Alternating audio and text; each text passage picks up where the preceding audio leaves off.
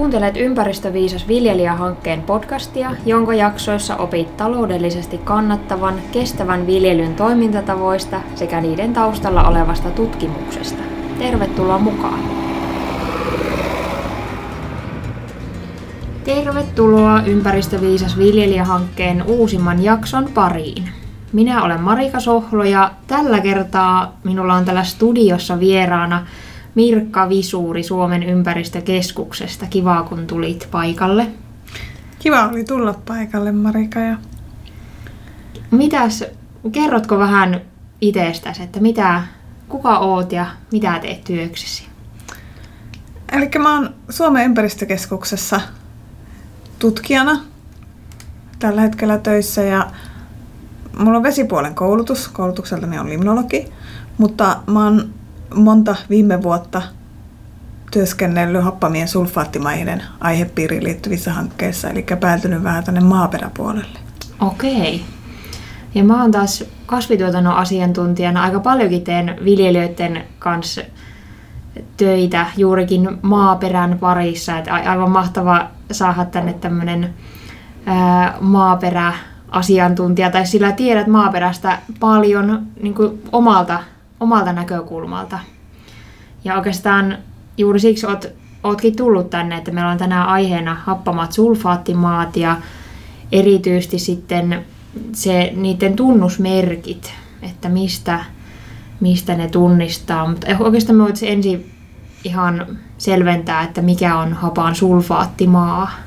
Joo, eli happamalla sulfaattimalla tarkoittaa sitä sulfidirikkipitoista maaperää, jossa joko esiintyy tämmöinen hapan kerros, joka on sulfidien hapettumien sen seurauksena sen maaperän pH on laskenut alle neljän.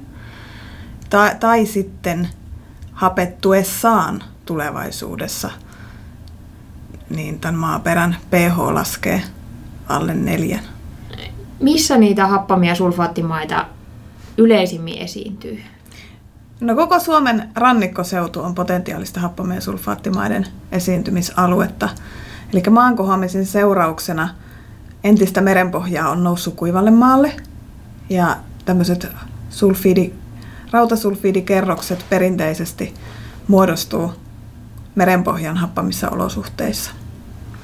Okei. Ja sen lisäksi esimerkiksi sisämaan järvikuivioilla voi olla vastaavia sulfaattimaakerrostumia – ja sisämaan mustaliuskealueella esiintyy samantyyppistä ilmiötä ja niitä kutsutaan myös happamiksi sulfaattimaiksi. Kyllä.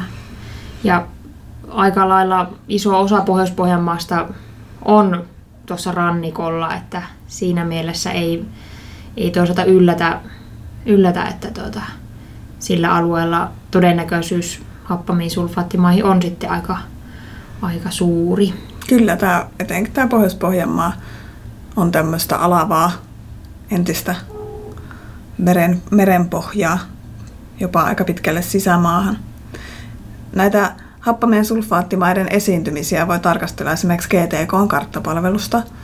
Löytyy Googlesta kirjoittaa happamat sulfaattimaat, niin on löydettävissä GTK kaikille avoin karttapalvelu, jossa näkyy tämä rannikkoseudun happamien sulfaattimaiden kartoitustulokset. Joo. Eli ihan avointa tietoa kaikille, kaikille saatavilla. Mutta ei vissiin mitenkään kuitenkaan ihan semmoista lohkotason tietoa, että ennemminkin semmoista niin kuin, ää, aika, miten se sanoisi, suur, vähän niin kuin suurpiirteisempää arviota niin kuin, tai semmoista. Kyllä, täällä karttapalvelussa on nimenomaan saatavilla esiintymistodennäköisyyksiä. Joo että mikäli sitten kartoituspiste sattuu omalle lohkolle, niin sitä voi Niin hyödyntää. sitten se on aika tarkka, joo. No tietäänkö sitten näistä ympäristöviisas viljelijähankkeen pilottialueista, Leppiojan valuma-alueesta Tyrnävällä ja Ohtuaojan valuma-alueesta Ruukissa, niin tietäänkö niistä yhtään näitä ennusteita sitten, että kuinka todennäköisesti, todennäköisesti siellä on törmätä sitten näihin happamiin sulfaattimaihin? No molemmilla alueilla tiedetään esiintyvän happamia sulfaattimaita ja ennakkotulkintakarttojen mukaan niitä saattaa olla siinä jokivarsissa jopa laajojakin alueita.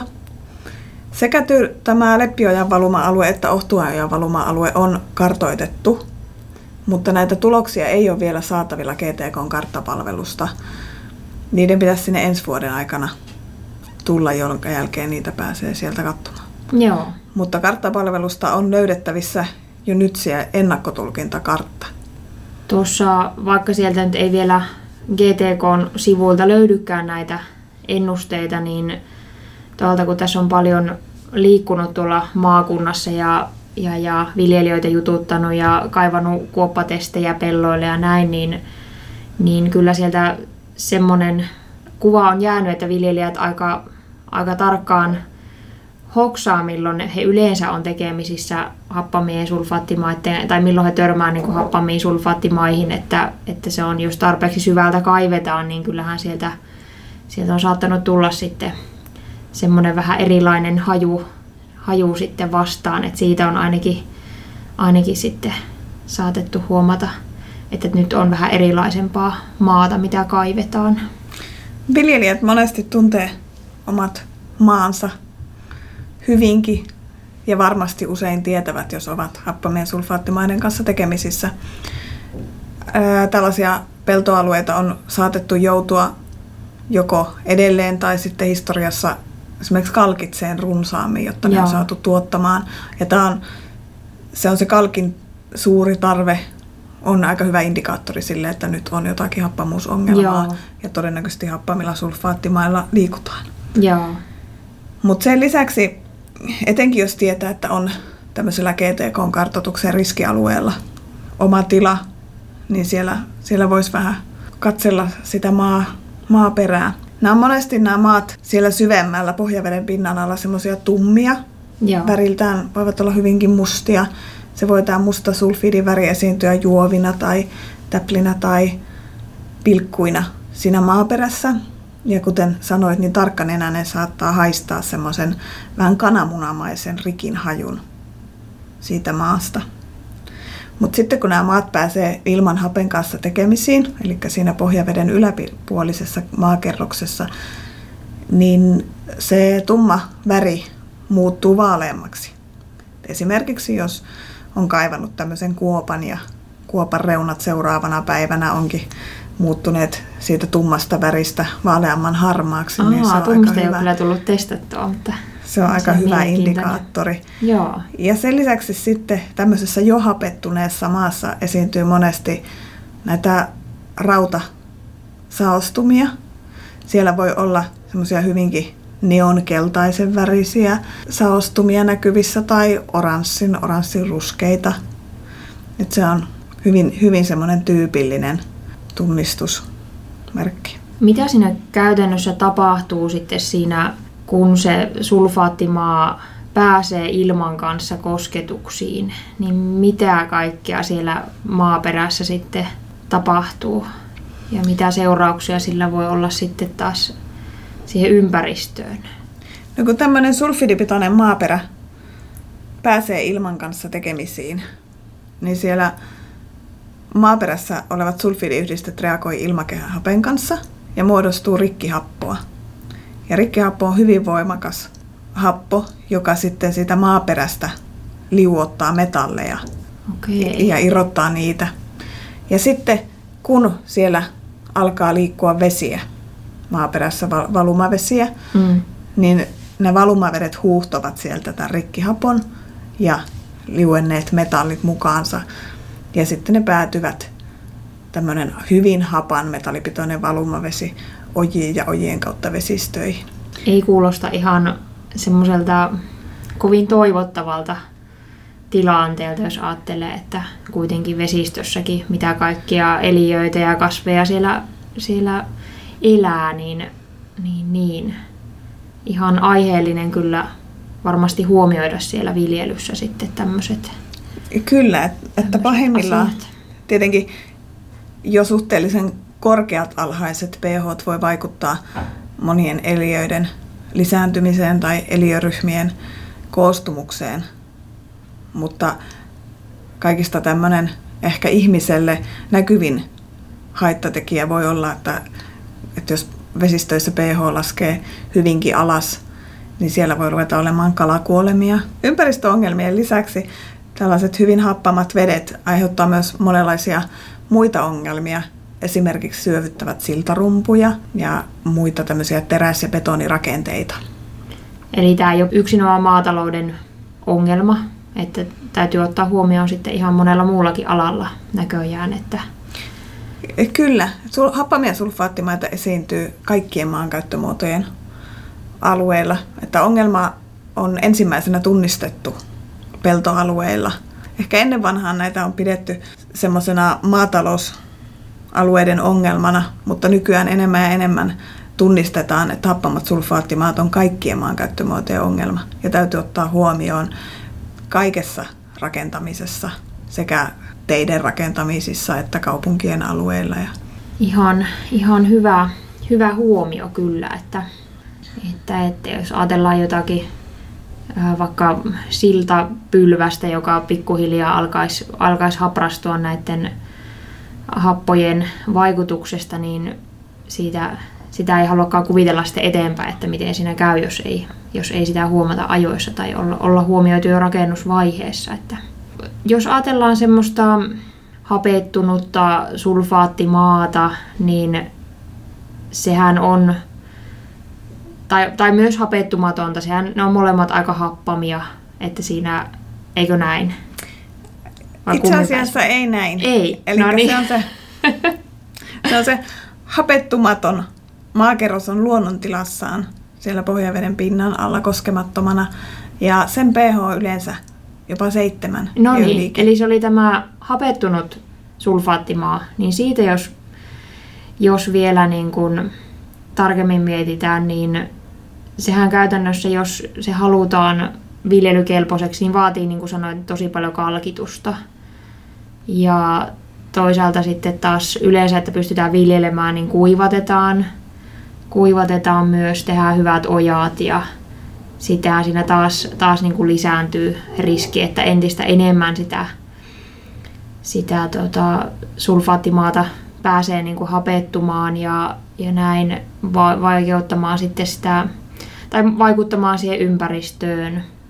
Jos miettii niitä keinoja, mitä siellä viljelijällä voisi olla tähän, että voisi huomioida ne sulfaattimaiden viljelyssä nämä ympäristötekijätkin, niin olisiko se sitten tuo säätösalo-ojamailla esimerkiksi pohjaveden pinnan pitäminen mahdollisimman ylhäällä ja, ja, ja semmoiset niin vain tarpeenmukaiset muokkaukset, tarpeelliset muokkaukset, että ei, ei niin kuin silläkään ylilyöntejä sitten tai liian syvältä muokatta sitä.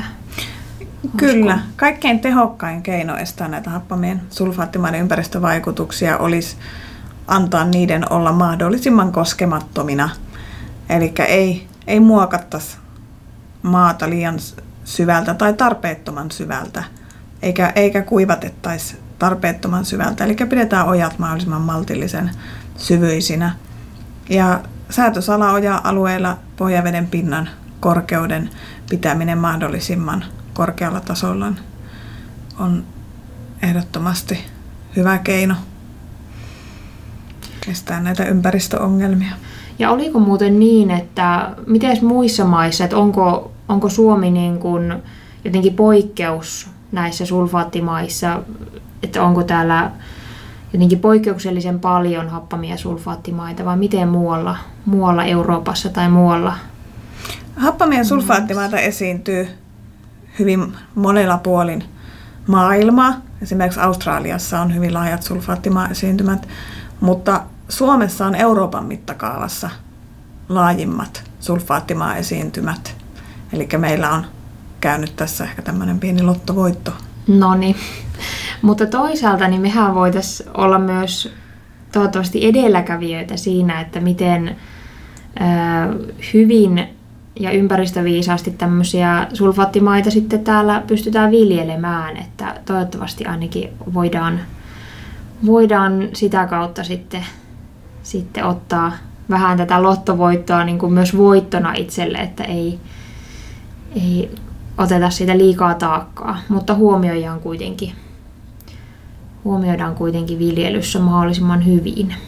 Tässä on nyt käyty hyvin tälleen monelta kantilta tätä happamien sulfaattimaiden teemaa läpi ja tähän loppuun voitaisiin vielä semmoinen tiivistys ja yhteenveto ottaa, että, että miten ne happamat sulfaattimaat nyt sitten siellä, siellä viljelyympäristössä voi tunnistaa? Onko, onko sulla antaa semmoista tiivistä muistilistaa no tai tässä, neuvoja? Tässä aikaisemmin käytiin vähän läpi sitä, että miten sieltä maaperästä voi tunnistaa. Eli ne oli nämä hapettumaton kerros on usein semmoinen tumma, rikin haju saattaa olla tunnistettavissa. Aina näin ei ole. Eli toisinaan happamia sulfaattimaita ei voi silmämääräisesti tunnistaa, jolloin tämmöiset laboratoriokokeet inkuboinnin ja vetyperoksidihapetuksen avulla on ainoa varma tapa tunnistaa hapan sulfaattimaa. Sitten lisäksi voidaan tunnistaa tämä hapettunut maakerros näistä keltaisista oranssiruskeista rautasaostumista. Jos viljelijä epäilee, että hänen pelloillaan nyt on happamia sulfaattimaita, niin siellä kannattaisi vähän seuraa näitä ojavesiä. Mitä niistä ojavesistä sitten kannattaa seurata?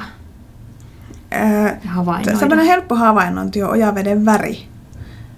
Eli mikäli semmoinen aiemmin hyvinkin samea ojavesi äkillisesti kirkastuu, tai peltoalueella, esimerkiksi turvepeltoalueella, jossa veden olettaisi olevan vähän semmoista sameaa, niin onkin hyvin kirkasta vettä ojissa tai salaojakaivoissa.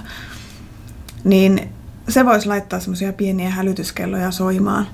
Että se ei ole ihan normaalia. Joo, että se, se ei ole niin kuin ihan normaalia, että, että silloin Joo. ollaan hyvin todennäköisesti tekemissä happaman veden kanssa. Ja tämän veden pH, mikäli on käytössä esimerkiksi pH-mittaria tai apteekista ostettavia näitä indikaattoripapereita, niin voi vähän seurailla sitä veden pH. Kyllä. Että onko se, onko se sitten oikeasti hapanta vai... Et sitten taas, jos, jos veden väri on hyvinkin semmoinen tumma ja siitä pH-liuskalla saa sitten happamia lukemia, niin, niin saattaa olla kyseessä organisista hapoista johtuvaa happamuutta, Joo. joka ei ole samalla lailla ympäristölle haitallista kuin tämä niin happamista sulfaattimaista johtuva. Joo.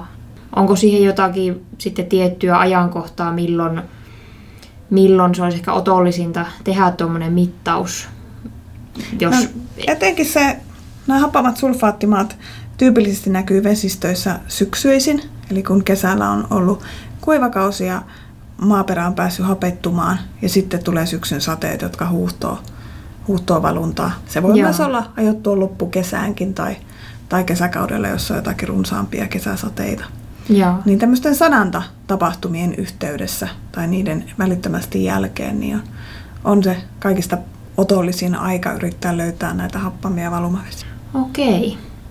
Eiköhän siinä tullut jo sopivasti aihetta valaistua. Ja jos kiinnostaa vielä enemmän perehtyä näihin happamiin sulfaattimaihin, niin Mirkka on kirjoittanut myös tuonne ympäristöviisas viljelijähankkeen blogipuolelle tekstin ja siihen, siihen kyllä kehotan tutustumaan.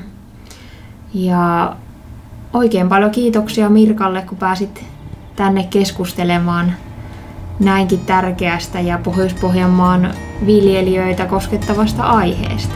Kiitos.